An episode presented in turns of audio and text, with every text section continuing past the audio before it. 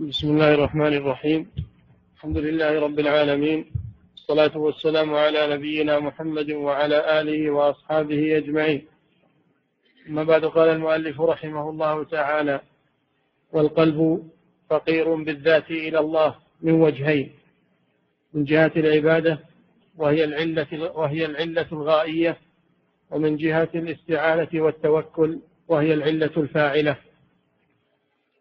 بسم الله الرحمن الرحيم. الحمد لله والصلاة والسلام على رسول الله على آله وأصحابه أجمعين.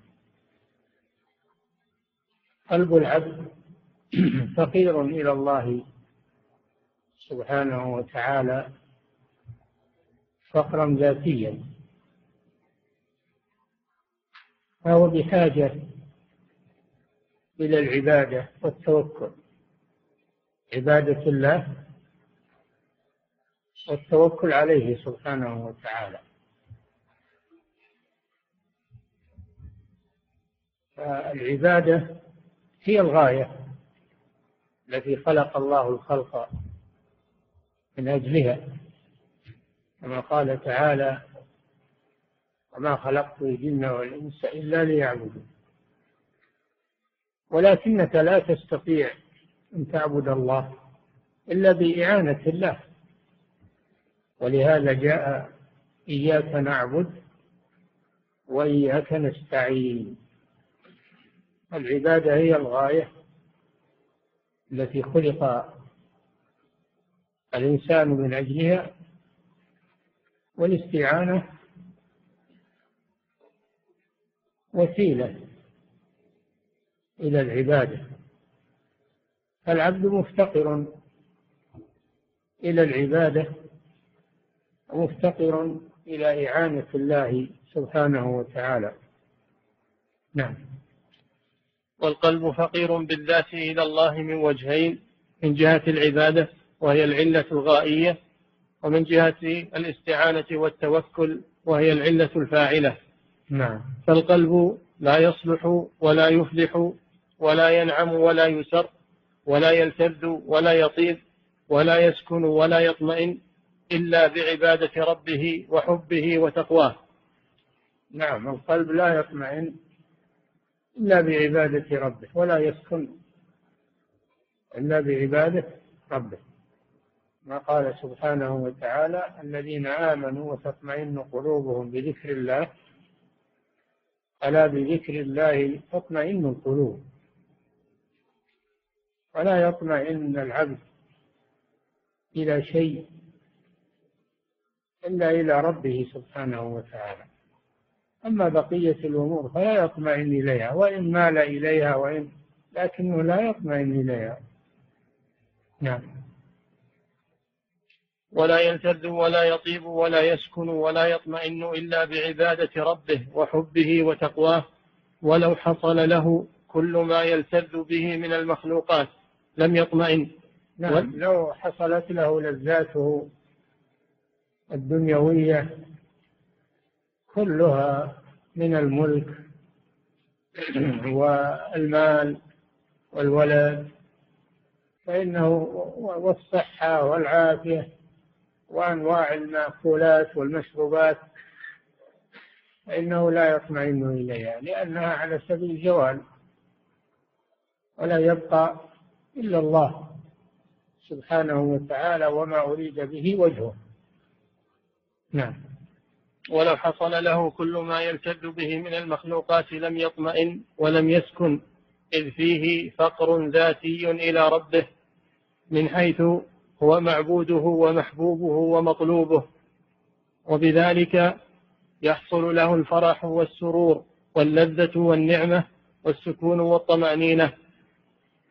ولهذا تجد المؤمن تجد المؤمن مطمئنا منشرح الصدر لأنه متعلق بالله سبحانه وتعالى.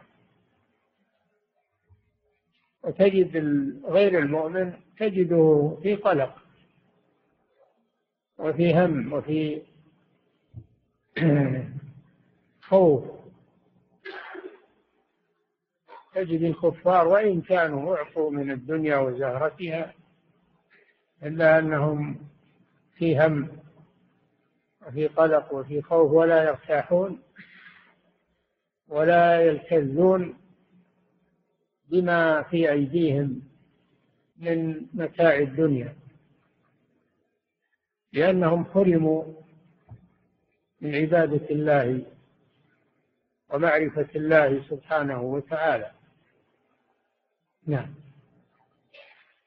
وهذا لا يحصل له إلا بإعانة الله له فإنه لا يقدر على تحصيل ذلك له إلا الله.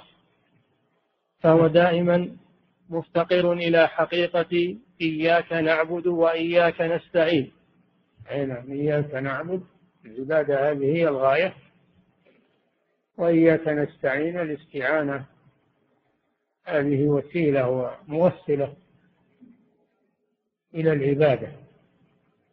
فلو لم يعنك الله لم تستطع أن تعبده.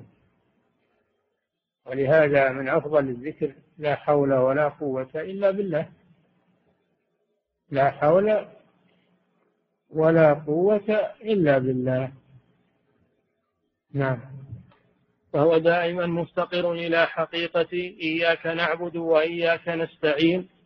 فإنه لو أعين على حصول ما يحبه ويطلبه ويشتهيه ويريده ولم يحصل له عبادة عبادة لله فلن يحصل إلا على الألم والحسرة والعذاب.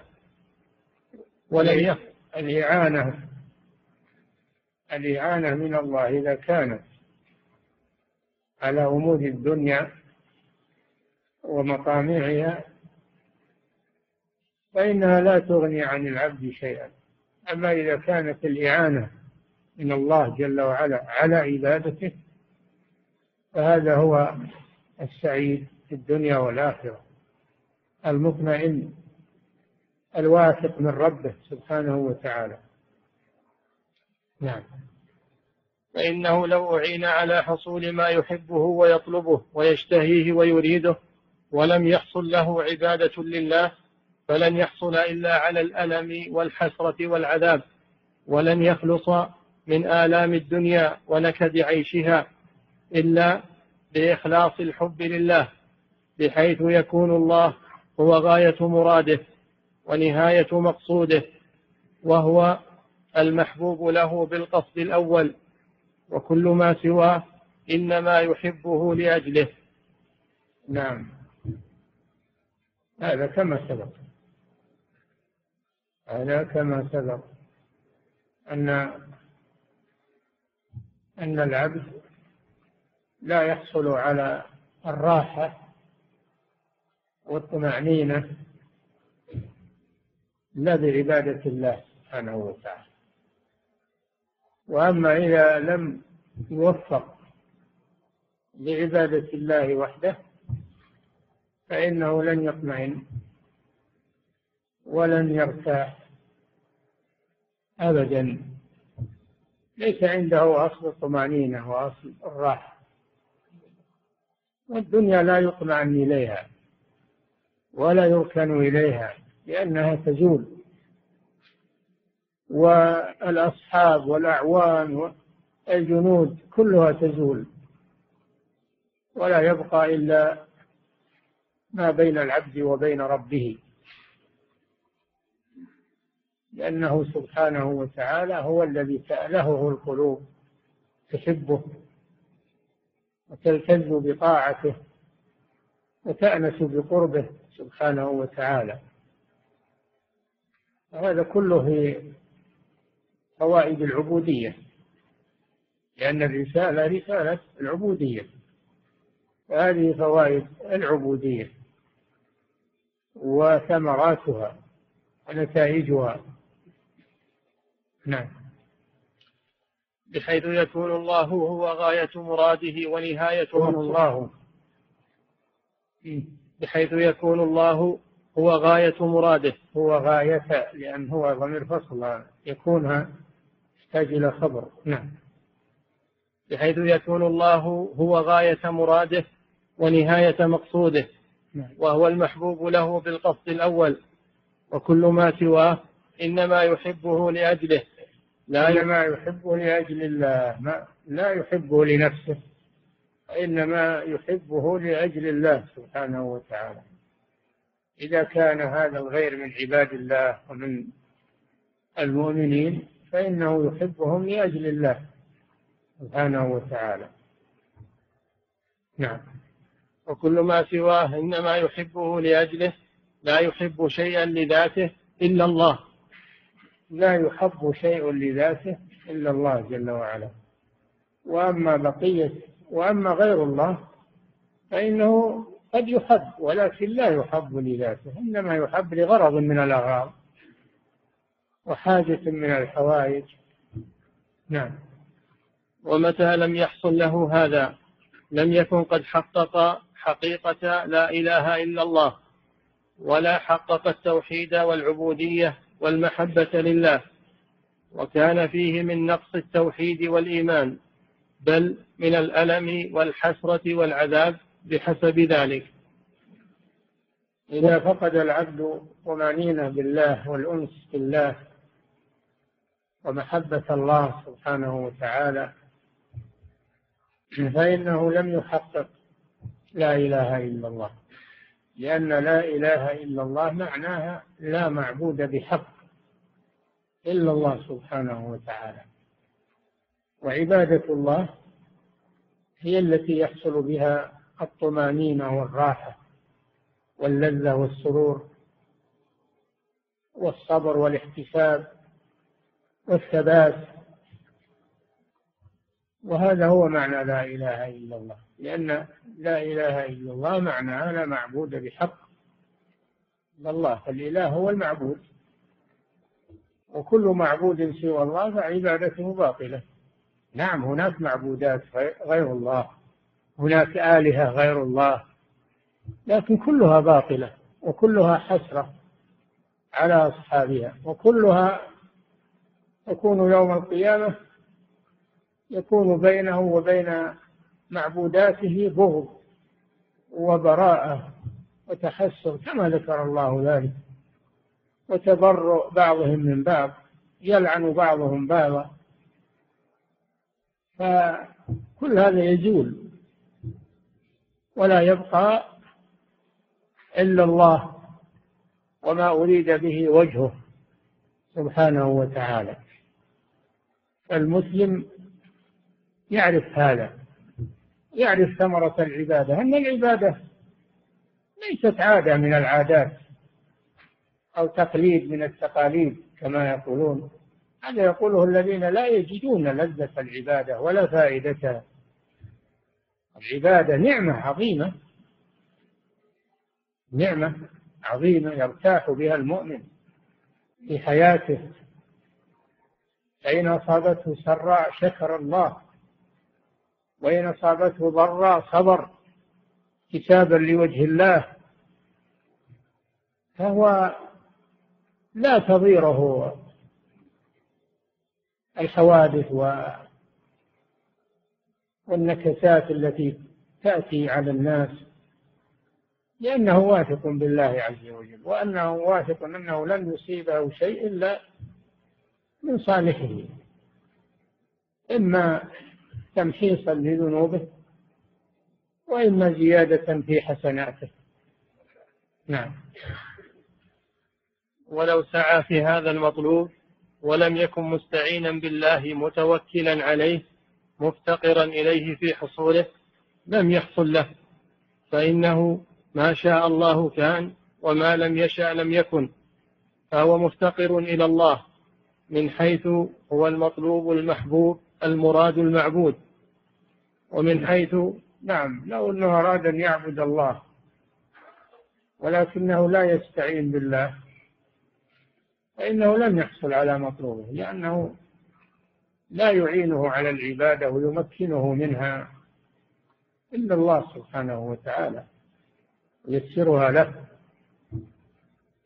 ويقويه عليها ويرغبه فيها فهو يستعين بالله إياك نعبد وإياك نستعين. نعم. فهو مفتقر إلى الله. من حيث هو المطلوب المحبوب المراد المعبود ومن حيث هو المسؤول المستعان به المتوكل عليه فهو إلهه الذي لا إله له غيره وهو ربه الذي لا رب له سواه. ولا ولا تتم عبوديته لله إلا بهذين فمتى كان يحب غير الله لذاته أو يلتفت إلى غير الله أنه يعينه؟ كان عبدا لما أحبه وعبدا لما رجاه بحسب حبه له ورجائه إياه. وإن إلى غير الله وظن أنه ينفعه وأنه يدفع عنه الضرر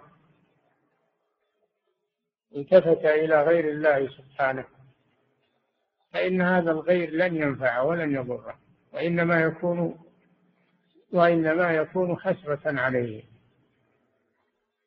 ولذلك المسلم لا يحب إلا لله ولا يبغض إلا لله ولا يوالي إلا في الله ولا يعادي إلا في الله. يتوكل على الله ويستعين بالله حتى يعينه الله ويبصره ويدله ويرشده ويثبته. فلا غنى بالعبد عن الله سبحانه وتعالى. ولا يعين على طاعته وعبادته إلا الله جل وعلا.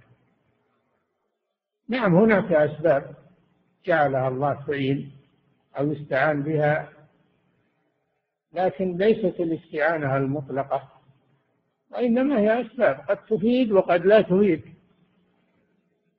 نعم. وإذا لم يحب أحدا لذاته إلا الله وأي شيء أحبه سواه فإنما أحبه له ولم يرج قط شيئا إلا الله وإذا فعل ما فعل من الأسباب أو حصل ما نعم. حصل فإذا أحب الله وأحب في الله ولله فهذا هو الذي وفق الذي وفق لعبادة ربه والاتصال بربه. أما إذا كان يحب لغير الله ويرجو غير الله ويتعلق بغير الله فإن الله يكله إلى غيره. وفي الحديث من تعلق شيئا وكل إليه. تعلق بالله وكله الله على الله جل وعلا. الله حسبه من يتوكل على الله هو حسبه. ومن توكل على غير الله واعتمد على غير الله فإن الله يكله إلى غيره وكل ما سوى الله فهو عاجز وفقير. نعم. فعلق أمورك بالله هذا هو معنى العبودية. علق أمورك وأطماعك ورجاءك وخوفك ومحبتك لله عز وجل. إن صلاتي ونسكي ومحياي ومماتي لله رب العالمين لا شريك له وبذلك أمرت. وأحب ما يعينك على ذلك وخذ بالأسباب النافعة المفيدة التي تعينك على ذلك. وهذا هو المقصود. نعم. وإذا فعل ما فعل من الأسباب أو حصل ما حصل منها كان مشاهدا أن الله هو الذي خلقها وقدرها وسخرها له. نعم حتى الأسباب لا بد أن يعتقد أن الله هو الذي خلقها فهو مسبب الأسباب. هو الذي خلق هذه الأسباب وأوجدها لتستعين بها وتستعملها فهي فضل من الله سبحانه وتعالى. نعم. وأن كل ما في السماوات والأرض الله ربه ومليكه وخالقه ومسخره وهو مفتقر إليه. كان قد حصل له من تمام عبوديته لله بحسب ما قسم له من إذا اعتقد إذا اعتقد العبد أن كل ما في السماوات وما في الأرض كله من عبيد الله ومخلوقات الله وأنها بيد الله يتصرف فيها. فهذا هو الذي عرف الحقيقة وعرف ربه وعرف حكمته وعرف الحكمة في ما يجري في هذا الكون. أما من يعتقد أن هذه المخلوقات أنها مستقلة وأنها طبيعية كما يقولون وأن فهذا لم يعرف الله سبحانه وتعالى. لم يعرف الله. وإنما يعرف هذه الأشياء. يظنها أنها هي الفاعلة وهي مع أن إنما هي أسباب وليست هي هي الفاعلة والموجدة. إنما هي أسباب. وكل ما في السماوات والأرض فهم خلق الله وعبيده. عبيده يدبرهم يسخرهم لك يخدمونك وينفعونك. أو إذا عصيت الله سلطهم عليك. سلطهم عليك ولله جنود السماوات والأرض. سلط عليك هذه المخلوقات. فكل شيء بيد الله. بيده الملك وهو على كل شيء قدير. كل شيء فهو بيد الله. فلماذا تلتفت عن الله؟ وتطلب من غير الله؟ طلب اعتماد على غير الله سبحانه وتعالى. علق قلبك بالله عز وجل. واعلم أن كل شيء بيده. وكل شيء مطيع لله. إما طاعة اختيارية وإما طاعة اضطراريه حتى الكفار والشياطين كلهم يطيعون أقدار الله فيهم لأنهم عبيده فهم يطيعونه طاعة اضطرارية اضطرارية وله أسلم من في السماوات والأرض. وله أسلم من في السماوات والأرض طوعا وكرها. نعم. وأما المؤمن فإنه يطيع الله طاعة اختيارية. نعم. وأن كل ما في السماوات والأرض فالله ربه ومليكه وخالقه ومسخره لا يخرج شيء عن ذلك أبدا. كل الكون بما فيه حتى الجن والشياطين والدواب كل شيء فإنهم بيد الله مسخرون مطيعون لله عز وجل كل له قانتون وله من في السماوات والأرض كل له قانتون مطيعون. كما ذكرنا إما طاعة اختيارية وعبادة لله عز وجل وإما طاعة اضطرارية. نعم. وأن كل ما في السماوات والأرض فالله ربه ومليكه وخالقه ومسخره. الطاعة الاختيارية يثاب عليها العبد وأما الطاعة الاضطرارية فليس فيها ثواب. ليس فيها ثواب. نعم. وأن كل ما في السماوات والأرض فالله ربه ومليكه وخالقه ومسخره وهو مفتقر إليه كان قد حصل له من تمام عبوديته لله إذا عرف هذا فقد حقق العبودية. حقق العبودية لله. إذا عرف أن كل شيء في هذا الكون فهو بيد الله وأنه خلقه وعبيده تدبيره مسخر. إذا عرف هذا فقد حقق العبودية لله عز وجل. نعم. كان قد حصل له من تمام عبوديته لله. العبودية مقصورة على شعائر الصلاة والصيام هذه أصول العبادة لكن العبودية شاملة. العبودية شاملة أوسع. نعم. كان قد حصل له من تمام عبوديته لله بحسب ما قسم له من ذلك. نعم حسب ما قسم له من معرفة ذلك. قد يكون الإنسان عنده قصور في المعرفة. وعنده شيء من المعرفة. قد يكون عنده معرفة قوية ومعرفة تامة. الناس يتفاوتون في هذا. وكل يحصل له من العبودية بقدر ما يدرك من هذه الأمور. نعم. كان قد حصل له من تمام عبوديته لله بحسب ما قسم له من ذلك. والناس في هذا على درجات متفاوتة. نعم الناس على درجات متفاوتة. منهم من يحصل له الشيء الكثير من المعرفة بهذه الحقائق ومنهم من لا يحصل له شيء كالملحد والكافر ومنهم من يحصل له بعض الشيء. نعم. والناس في هذا على درجات متفاوتة لا يحصي طرقها إلا الله. فأكمل الخلق وأفضلهم. فأنت إذا نظرت في الناس عرفت هذا. عرفت أنهم متفاوتون في الإدراك ومعرفة حقيقة العبودية لله عز وجل. نعم. فأكمل الخلق وأفضلهم وأعلاهم وأقربهم إلى الله وأقواهم وأهداهم أتمهم عبودية لله من هذا الوجه. نعم. وهذا هو حقيقة دين الإسلام الذي أرسل الله به رسله. ولهذا لما هددوا لما هددوا نبي الله هودا عليه السلام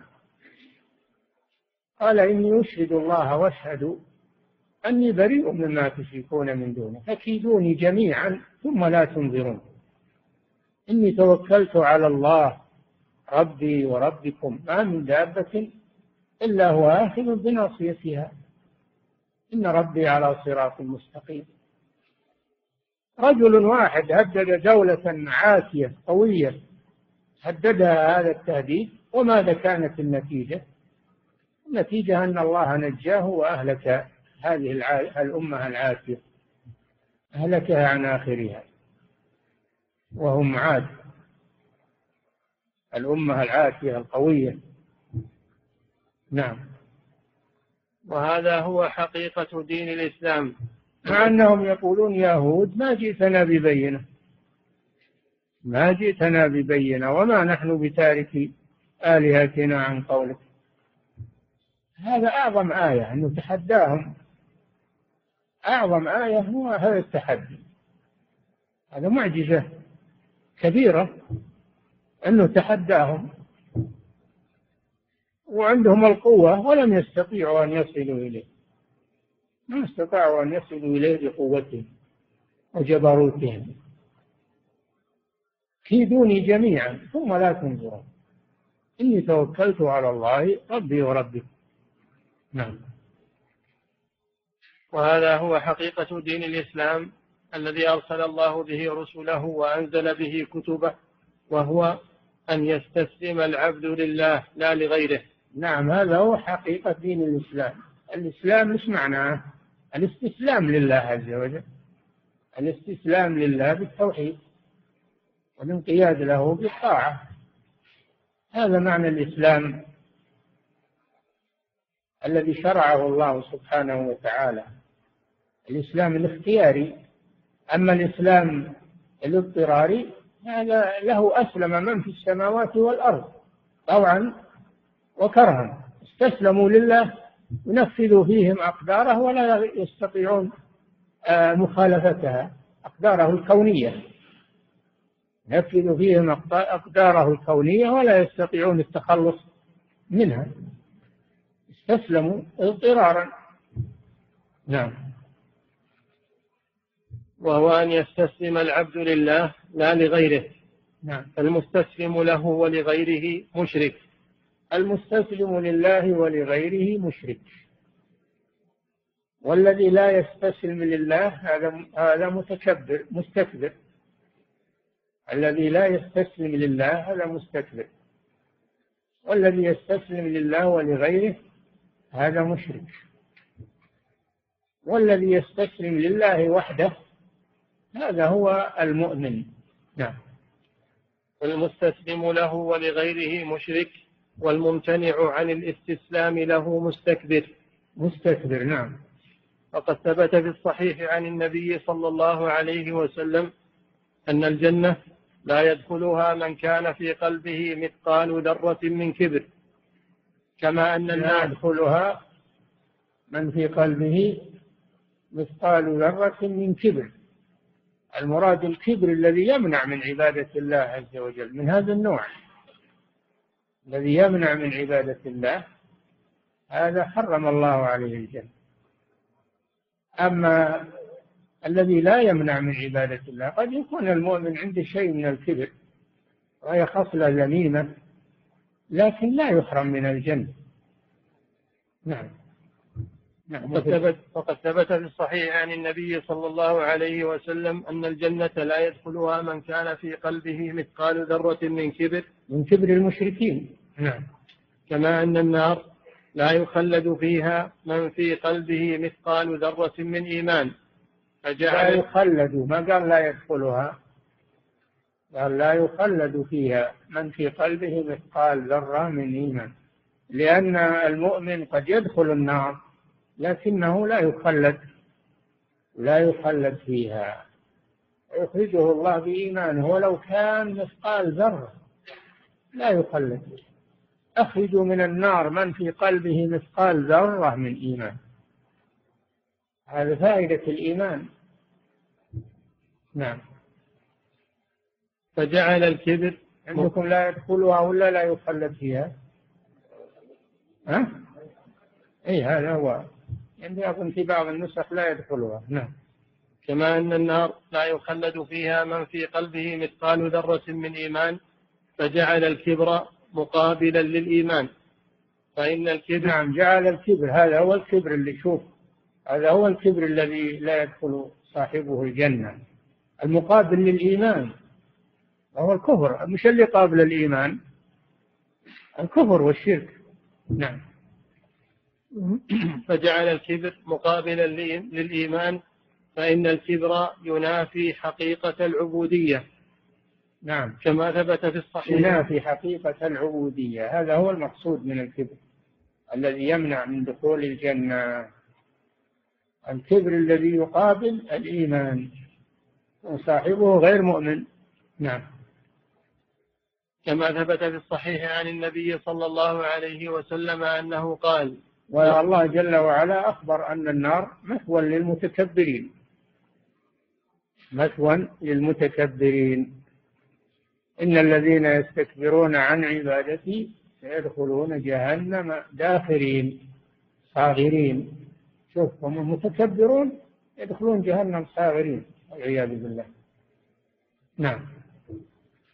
كما ثبت في الصحيح عن النبي صلى الله عليه وسلم أنه قال يقول الله العظمة إزاري والكبرياء ردائي فمن نازعني واحدا منهما عذبته.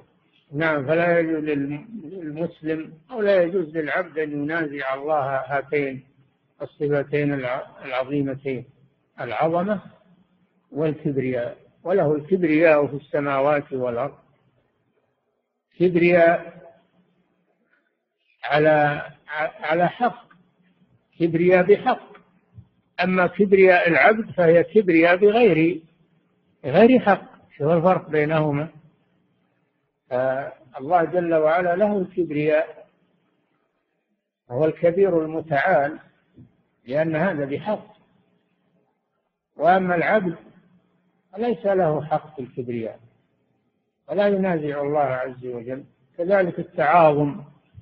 الإنسان يتعاظم في نفسه ويرى أنه فوق الناس وأنه وأنه هذا أيضا يغضب الله عليه لأن العظمة حق لله جل وعلا. فالإنسان يحقر نفسه وكل ما قوي إيمانه زاد تواضعه وعرف قدر نفسه فلا يتعاظم ولا يتكبر. نعم. فالعظمة والكبرياء. من خصائص الربوبية. هذا هو. العظمة والكبرياء من خصائص الربوبية. نعم. والكبرياء أعلى من العظمة. ولها ولهذا جعلها بمنزلة الرداء كما جعل العظمة بمنزلة الإزار. والرداء يكون أعلى الإزار يكون أسفل عند الناس. نعم. ولهذا كان شعار الصلاة والأذان والأعياد هو التكبير. شعار الصلاة والأذان والأعياد التكبير. الله أكبر. الله أكبر من إيش؟ ها؟ أكبر من كل شيء. الله أكبر. هذا أفعل تفضيل. أي أكبر من كل شيء. فإذا قلت الله أكبر هان عندك وفي عينك كل ما سوى الله سبحانه وتعالى. إذا قلت الله أكبر هان في نظرك وفي نفسك كل شيء سوى الله سبحانه وتعالى. نعم. وكان مستحبا في الأمكنة العالية. ولهذا؟ ولهذا كان شعار الصلاة والأذان الصلاة لا تصح إلا بتكبيرة الإحرام افتتاحها تكبير. تحريمها التكبير وتحليلها تسليم. وبقية التكبيرات الانتقال هذه واجبة. تكبيرة الإحرام ركن. وتكبيرات الانتقال هذه واجبة. نعم. ولهذا كان شعار الصلاة والأذان والأعياد. شوف الصلاة كم فيها من تكبيرة؟ تكبيرة الإحرام. تكبيرات للقيام والقعود والسجود والركوع. نعم. ولهذا ولهذا كان شعار الصلاة والأذان.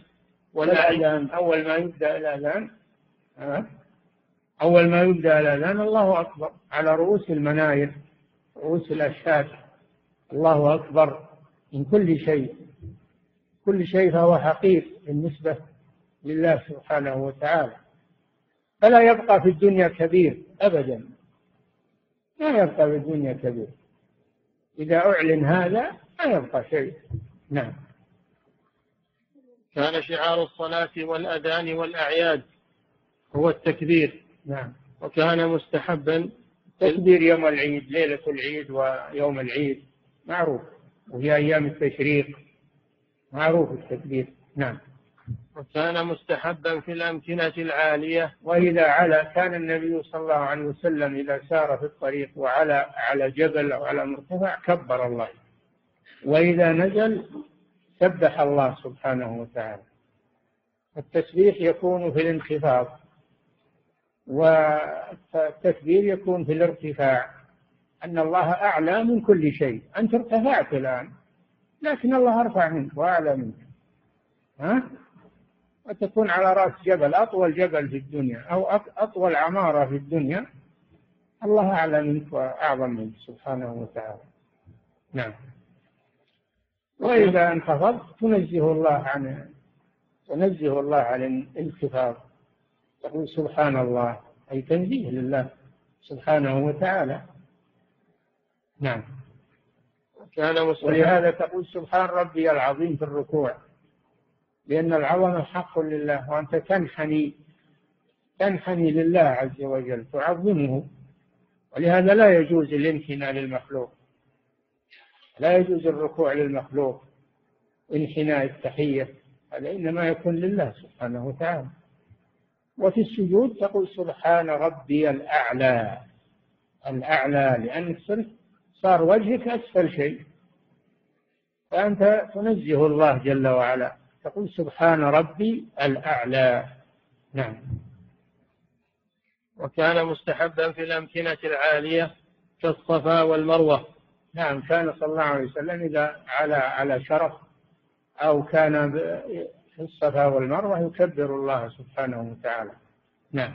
وإذا على الإنسان شرفا أو ركب دابة ونحو ذلك وبه يطفأ الحريق نعم.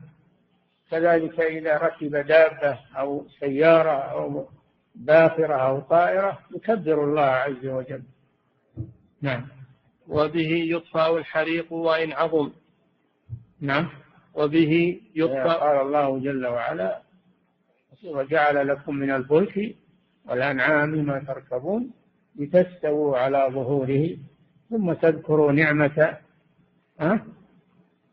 ها؟ إذا استويتم عليه وتقول سبحان الذي سخر لنا هذا. نعم. وبه يطفأ الحريق وإن تكبير. وبالتكبير يطفأ الحريق فهو من أسباب انطفاء الحريق. لأن الله أعظم من كل شيء وقادر على أن يطفي هذه النار. نعم. وعند الأذان يهرب الشيطان. وعند الأذان الذي أوله التكبير الشيطان يهرب. يهرب. إذا سمع الأذان يهرب. وله ضراب. يدبر وله ضراب. يطرده التكبير والأذان. ولا يطيق أنه يسمع الأذان. نعم. قال الله تعالى وقال ربكم ادعوني أستجب لكم إن الذين يستكبرون عن عبادتي سيدخلون جهنم داخرين. نعم. الذي لا يعبد الله مستكبر والذي لا يدعو الله مستكبر. وجزاؤه أنه يدخل جهنم صاغرا بدل أن كان متكبرا. نعم. وكل من استكبر عن عبادة الله لا بد أن يعبد غيره. هو الإنسان لا بد يبي يعبد. الإنسان عبد الإنسان أصله عبد. فلا بد أن يعبد. فإما أن يعبد الله وإما أن يعبد غيره. ولذلك تجد المشركين يعبدون أشياء يعني تافهة ما تليق بالعقول. يعبدون البقر يعبدون آه، الفروج يعبدون أشياء منحطة حتى إن بعضهم يعبد التمرة التي معه وإذا جاع أكلها يجعل رب من التمر فإذا جاع أكل ربه. لأنه مفطور على العبادة هو عبد فهو لا يستغني عن العبادة. لكن إن وفق لعبادة الله عز وجل سعد في الدنيا والآخرة. وأما إذا عبد غير الله فهو مشرك. من يشرك بالله فكأنما خر من السماء فتخطفه الطير أو تهوي به الريح في مكان سحيق. نعم. وكل من استكبر الموحد مرتفع. الموحد مرتفع في السماء. فإذا أشرك بالله انحط من السماء. ولا يدري وين يقع فيه. ما يدري وين يقع فيه. أو تهوي به الريح في مكان سحيق. يبعد ويعبد ما شاء من الأمور المنحطة. والعياذ بالله. ولذلك تجد المشركين يعبدون آلهة متعددة. لا حصر لها. لأنهم عباد. لا بد لهم من العبادة. فمن لم يعبد الله عبد غيره. عبد الشيطان.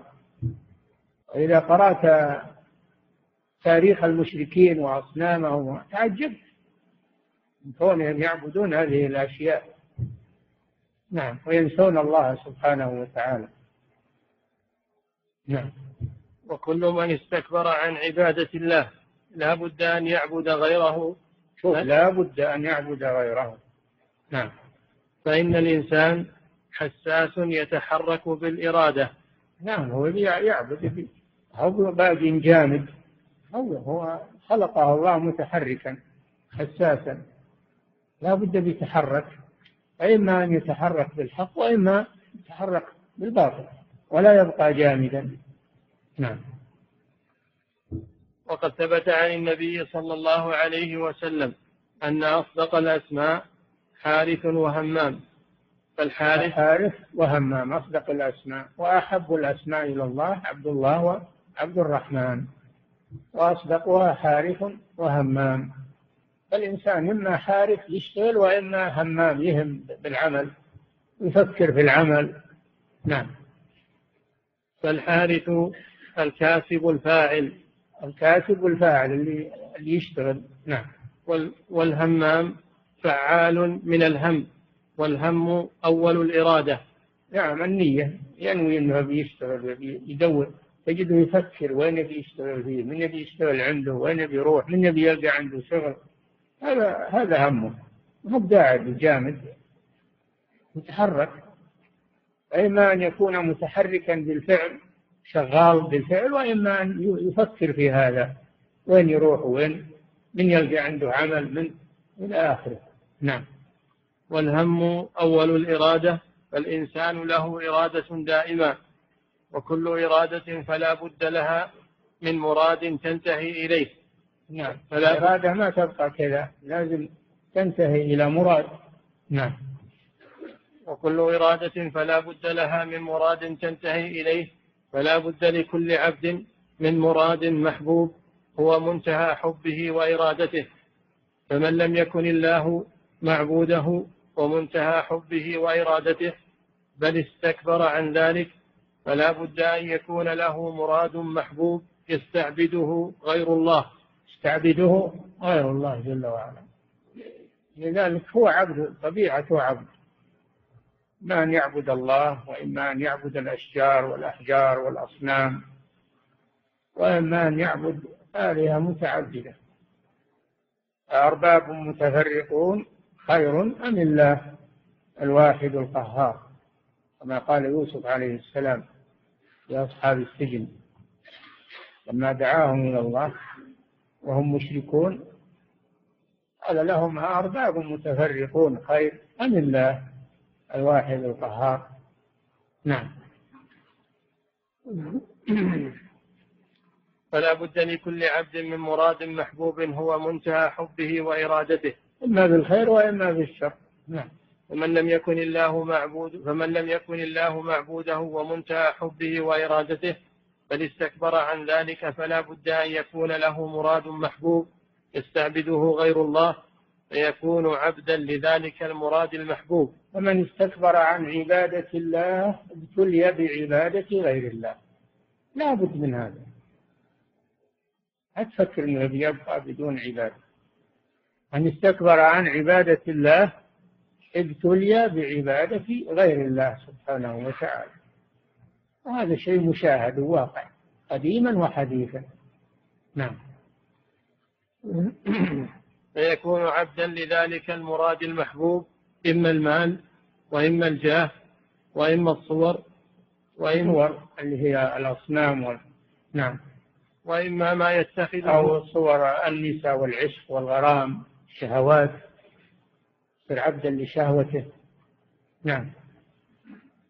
وإما ما يتخذه إلها من دون الله كالشمس والقمر والكواكب والأوثان وقبور الأنبياء والصالحين أو من الملائكة والأنبياء من الانحطاط. إن الإنسان عاقل وحي ويلجأ إلى ميت. يلجأ إلى ميت يستغيث به ويدعوه من دون الله ويتضرع إليه ويذبح له وينذر له وهو ميت إذا تحسن أنت حي تحرك الآن تروح وتجي لكن هذا ميت منتهي لكن أين العقول؟ العقول وين تروح؟ نعم وإما ما يتخذه إلها من دون الله كالشمس والقمر والكواكب والأوثان وقبور الأنبياء والصالحين أو من الملائكة والأنبياء. أو يعبد الملائكة أو يعبد الأنبياء أو يعبد الله جل وعلا لم يأذن أن يعبد غيره. لا ملك مقرب ولا نبي مرسل. العبادة حق لله وكل الأنبياء كلهم دعوا إلى عبادة الله وترك عبادة ما سواه. كل الأنبياء. أرسلنا من قبلك من رسول إلا نوحي إليه أنه لا إله إلا أنا. تعبدون كل رسول يبعث في هذا. لقد بعثنا في كل أمة رسولا أن اعبدوا الله واجتنبوا الطاغوت. هذا أساس دعوة الرسل. عبادة لله. الأمر بعبادة الله وترك عبادة ما سواه. نعم. أو من الملائكة والأنبياء الذين يتخذهم أربابا أو غير ذلك مما عبد من دون الله. ولا فرق بين أنه يعبد نبي أو ملك من الملائكة أو يعبد صنم. كله عبادة لغير الله. لا تجديه ولا تنفعه شيئا. نعم. ما يقول هذا ملك ولا هذا عبد صالح ولا نبي. هو عبد هو مثلك عبد. كيف تعبد مثلك؟ مخلوق. نعم. وإذا كان عبدا لغير الله يكون مشركا. وكل مستكبر فهو مشرك. نعم. ولهذا كان فرعون يكفي نقف عند هذا.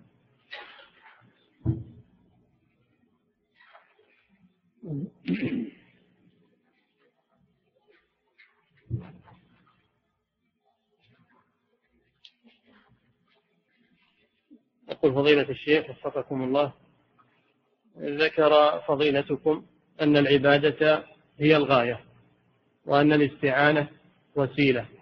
نعم. أليست الاستعانة عبادة أيضا؟ هي عبادة وهي في نفس الوقت وسيلة. نعم. اتخاذ الأسباب النافعة عبادة يا أخي. اتخاذ الأسباب النافعة عبادة لله عز وجل. نعم.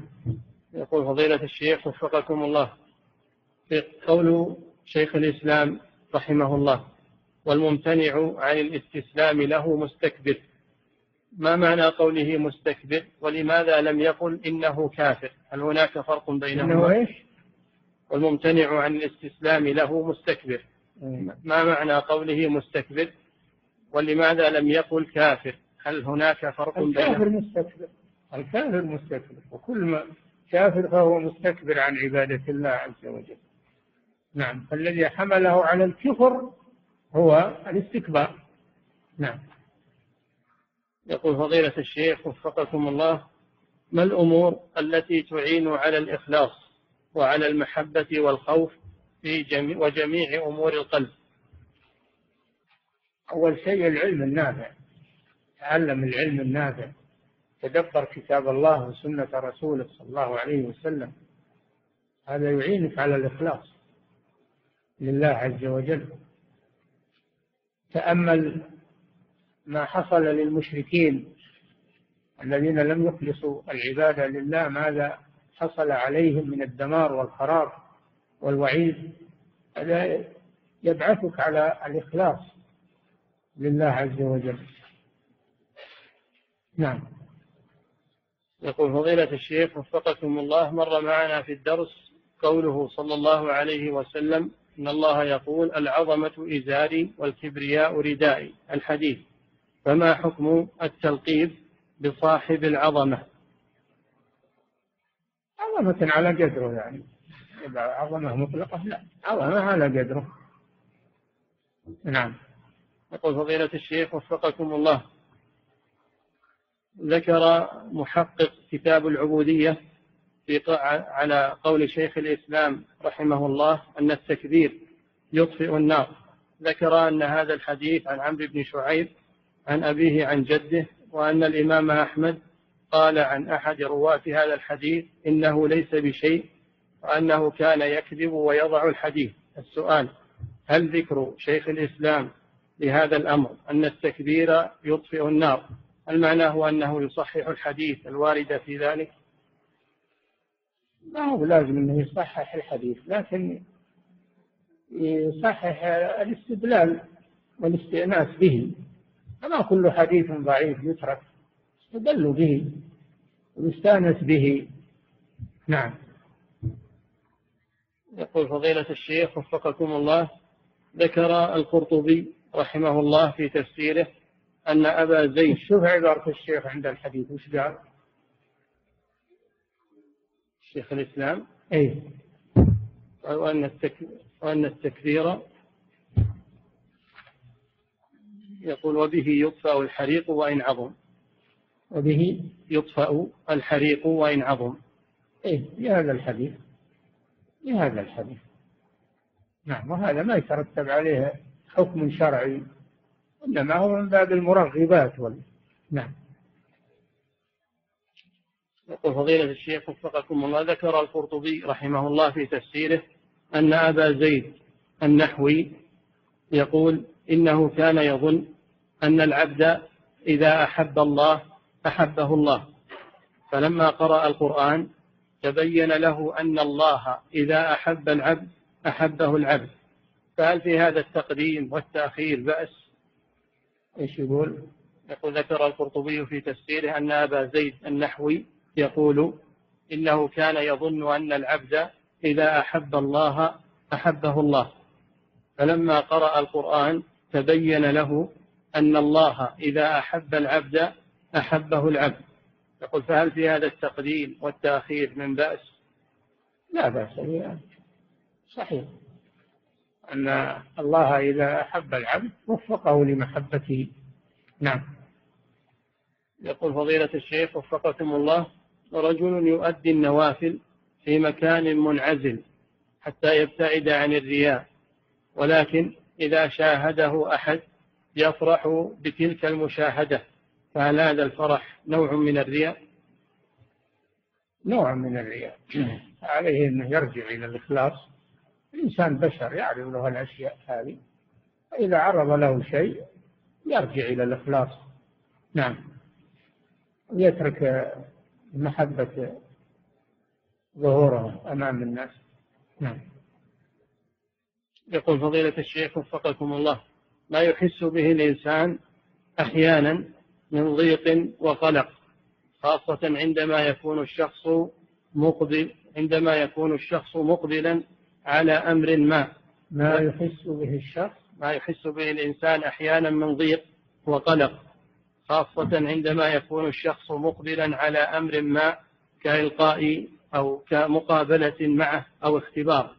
هل هذا يدل على ضعف إيمانه؟ ذلك القلق وذاك الضيق؟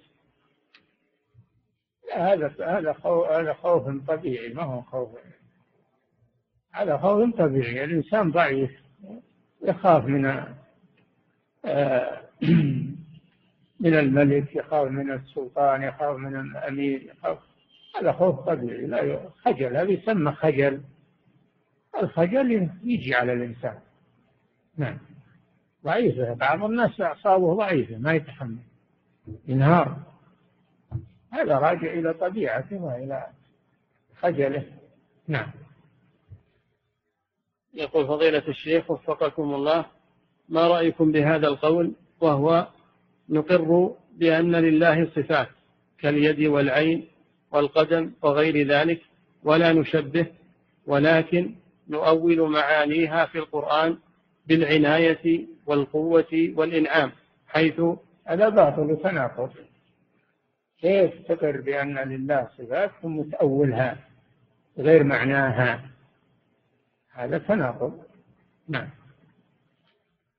يقول فضيلة الشيخ وفقكم الله يوجد في بعض القنوات الفضائية عرض لأحداث دعوة الأنبياء. أه؟ يوجد في بعض القنوات الفضائية عرض لأحداث دعوة الأنبياء مع أممهم. ويظهر بعض الفساق متمثلا بنبي أو بصحابي فما التوجيه في ذلك؟ وفقكم الله. هذا أمر محرم. لا يجوز تمثيل الأنبياء عليهم الصلاة والسلام ولا يجوز تمثيل الصحابة. هذا كله محرم وصدر فيه قرارات من هيئة كبار العلماء ومن المجامع الفقهية. لا يجوز هذا. بل التمثيل أصله كله باطل. كل التمثيل أصله كذب وباطل. لكن إذا وصل الحد إلى تمثيل الأنبياء والصحابة هذا محرم. لا يجوز. نعم. هذا استهانة. هذا يكون استهانة بالأنبياء استهانة بالصحابة. نعم. يقول فضيلة الشيخ وفقكم الله بعض الناس إذا دخل في المصعد يذكر دعاء الركوب وإذا ارتفع كبر وإذا انخفض سبح. فهل هذا الفعل صحيح؟ أما أنه إذا ارتفع كبر وإذا انخفض سبح هذا صحيح. أما الإتيان بدعاء دعاء الركوب لا. هذا وجعل لكم من الفلك والأنعام ما تركبون. هذا خاص بالمراكب البرية والبحرية. السير مراكب السير. السفر. نعم. وإذا كان الشيخ في المصعد ها؟ إذا كان في المصعد وصعد إلى فوق يسبح يكبر. إذا كان في المصعد إيه إذا كبر طيب لأن التكبير عند الصعود والتسبيح عند النزول. نعم. يقول فضيلة الشيخ وفقكم الله ذكر فضيلتكم أن الإنسان لا بد أن يكون عبدا. إما لله وإما لغير الله. ونسمع من بعض الملحدين أنه ليس عبدا لله ولا لغيره.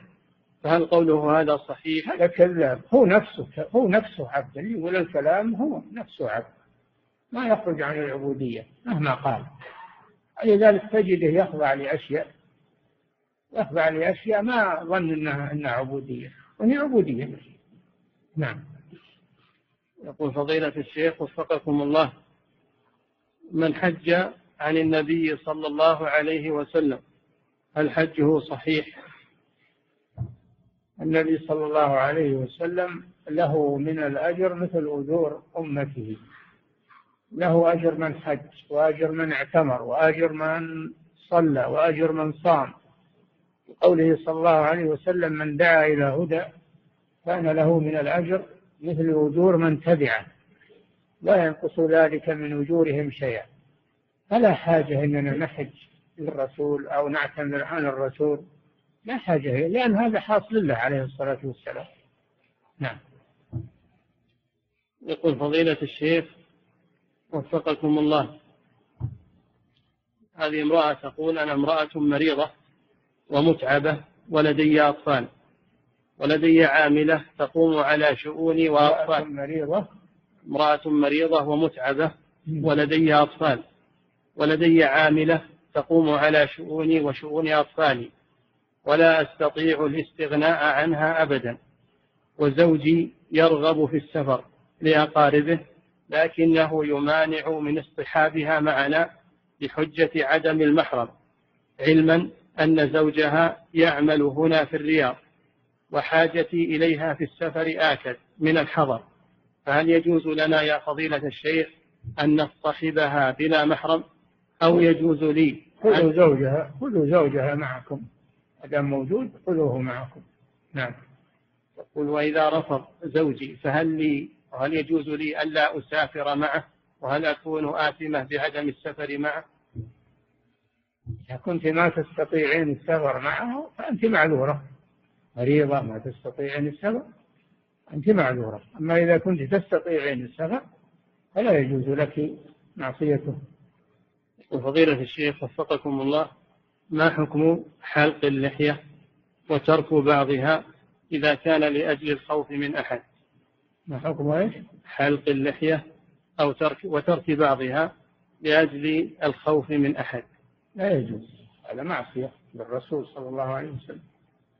الرسول أمر بتوفير اللحى وإرخائها وإرسالها وإكرامها وإعفائها. فلا يجوز أن نخاف من الناس أو نجامل الناس ونعصي الرسول صلى الله عليه وسلم. نعم. يقول فضيلة الشيخ وفقكم الله رجل استدان من رجل. ها؟ رجل استدان من رجل مبلغا مبلغا ماليا.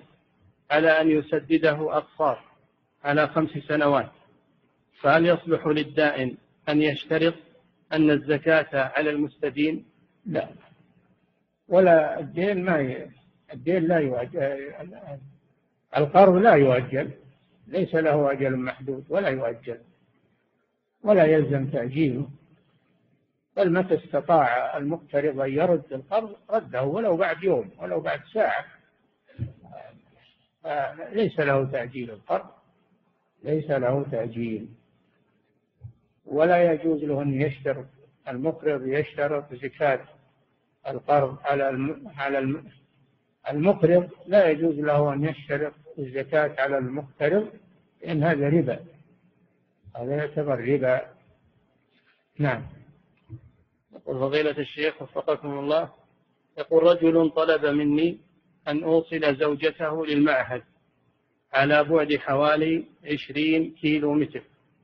وقد أستغرق في الذهاب حوالي ساعة من نعم. شدة. رجل, رجل طلب مني أن أوصل زوجته للمعهد على بعد حوالي عشرين كيلو متر. وقد أستغرق في الذهاب حوالي ساعة من شدة الزحام. وهذا داخل الرياض. وسيارتي يا فضيلة الشيخ باص فهل يجوز أن أوصلها بدون محرم؟ وهل تكفي الستارة التي تكون من القماش بيننا؟ إذا لم يكن معك غيرها فلا يجوز هذه خلوة. أما إذا كانت السيارة فيها نساء أخريات أو فيها من تزول به الخلوة فلا مانع. نعم. يقول فضيلة الشيخ وفقكم الله هل يصح التسمية بعبد المصلح؟ وما القاعدة في تسمية الأشخاص؟ بما وردت إخبارا عن الله لا أسماء له. الأسماء تعبد لله ولأسمائه سبحانه. ولا تعبد لأشياء لم ليست من أسماء الله. المصلح ليس من أسماء الله. ما أن المصلح عد من أسماء الله. لكن يخبر عنه بأنه هو الذي يصلح القلوب ويصلح العباد. إما بالإخبار ما هم بالتسمية. نعم. يقول فضيلة الشيخ وفقكم الله لي ابن في السابعة من عمره.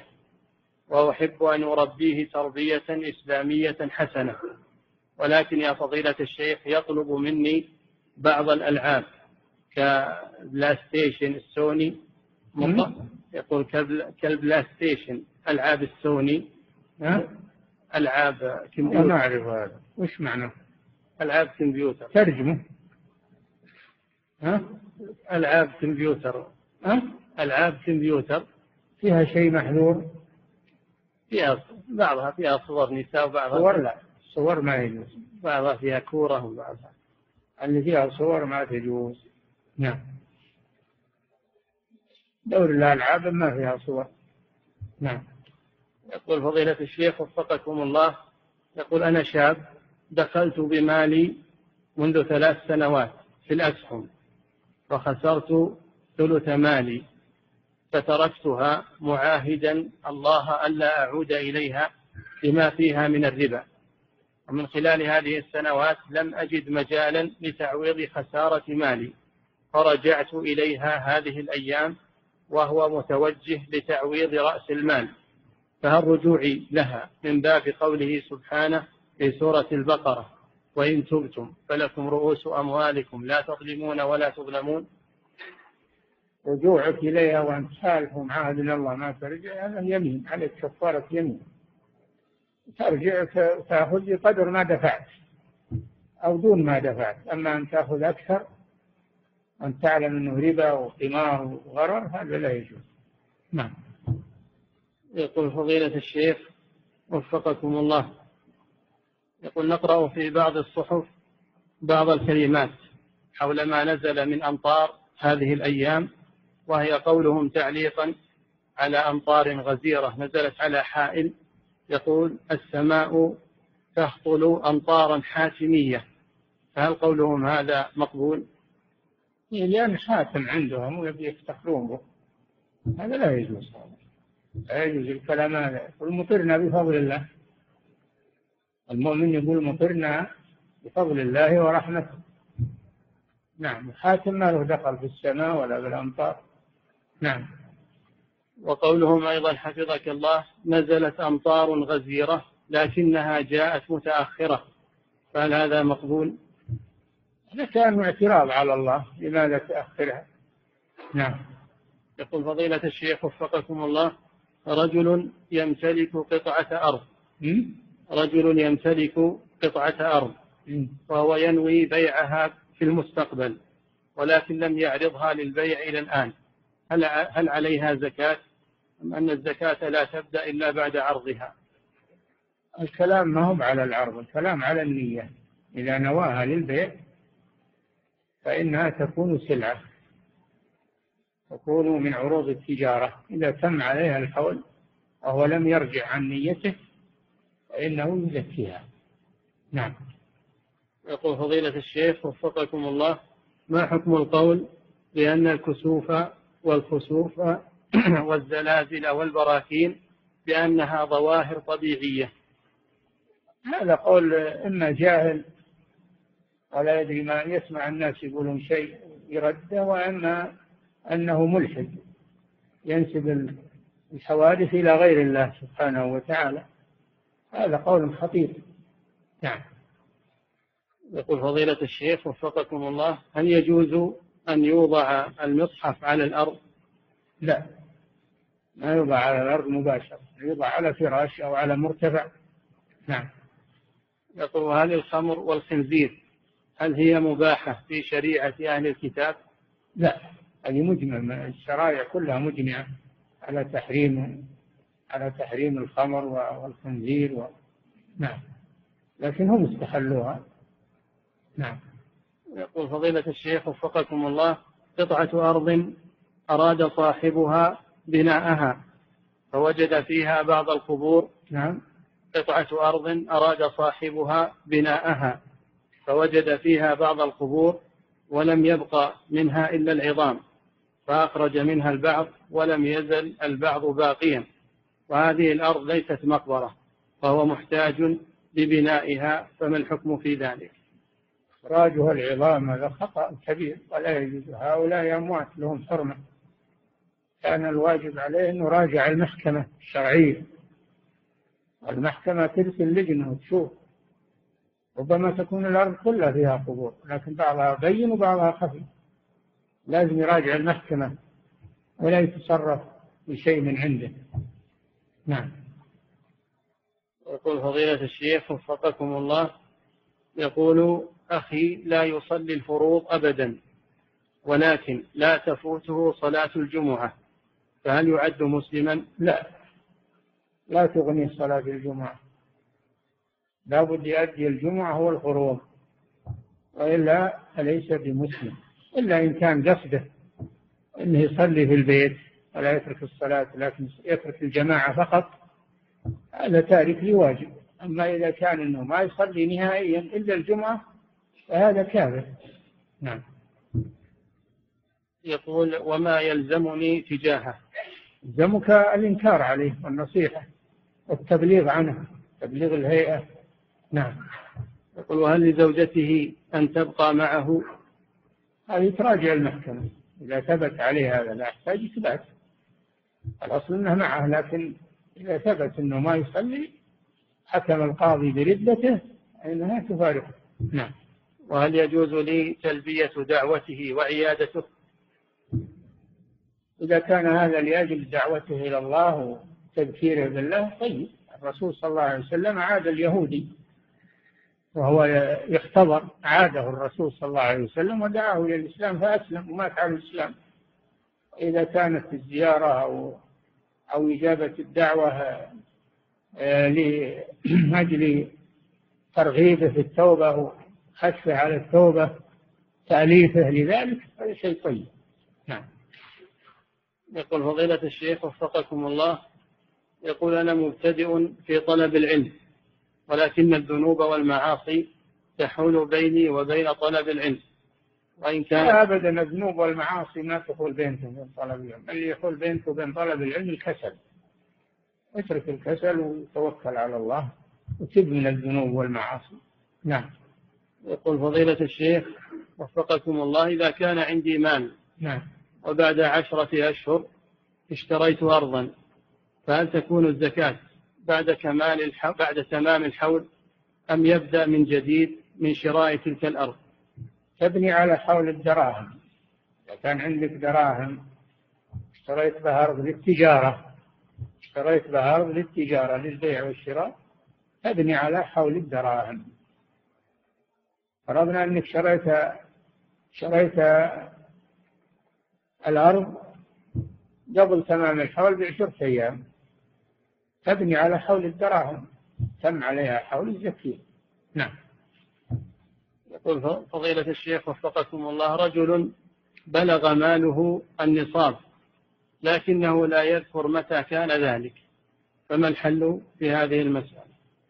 أنا بعد لا أذكر متى كان ذلك. هذا يحتاج أنه يتأكد ويتحرى ويحتاط ويزكي نعم. يقول فضيلة الشيخ وفقكم الله. سؤال تكرر ومنه هذا. يقول لقد كثر في هذه الآونة من يقول إن عباد القبور والأضرحة ليسوا بمشركين وأن بعضهم جهال. فنرجو تبيان ذلك. وفقكم الله. يدري عنهم أنهم جهال. وش يدري عنهم؟ وش يعذرهم وهو ما يدري. هذا كلام رجم بالغيب. إلا عباد القبور مشركون. مشركون لأنهم يعبدون غير الله. وإذا قدر أن أحد منهم ما درى ولا بلغه القرآن ولا بلغه شيء باق على على جاهليته هذا ينظر في أمره. أما قال عباد القبور جهال ولهم مشركين؟ ما هذا ما هو صحيح. نعم. يقول فضيلة الشيخ وفقكم الله يقول توفيت نعم. يقول توفيت زوجة ابن عمتي تاركة وصية. توفيت زوجة ابن عمتي. أين؟ تاركة وصية بأن يعمل لها عمل خير بعد وفاتها. تفكر زوجها في تنفيذ الوصية وذلك بإعادة بناء مسجد صغير في قريتنا في السودان و أو مصلى في هذا المسجد. لكن يا فضيلة الشيخ هذا المسجد الذي سيبنى أو يجدد بناؤه يجتمع فيه سكان الحي في جميع مناسباتهم من الأفراح والأتراح وكذلك مناقشة الأمور التي تخص الحي. السؤال هل يصح بناء أو ترميم مثل هذا المسجد وحاله كما ذكر حيث يتم فيه استقبال المعزين وتقبل العزاء في الوفاة وإحضار الطعام في كل هذه المناسبات؟ إذا كان المسجد لأجل الصلاة فيه وطلب العلم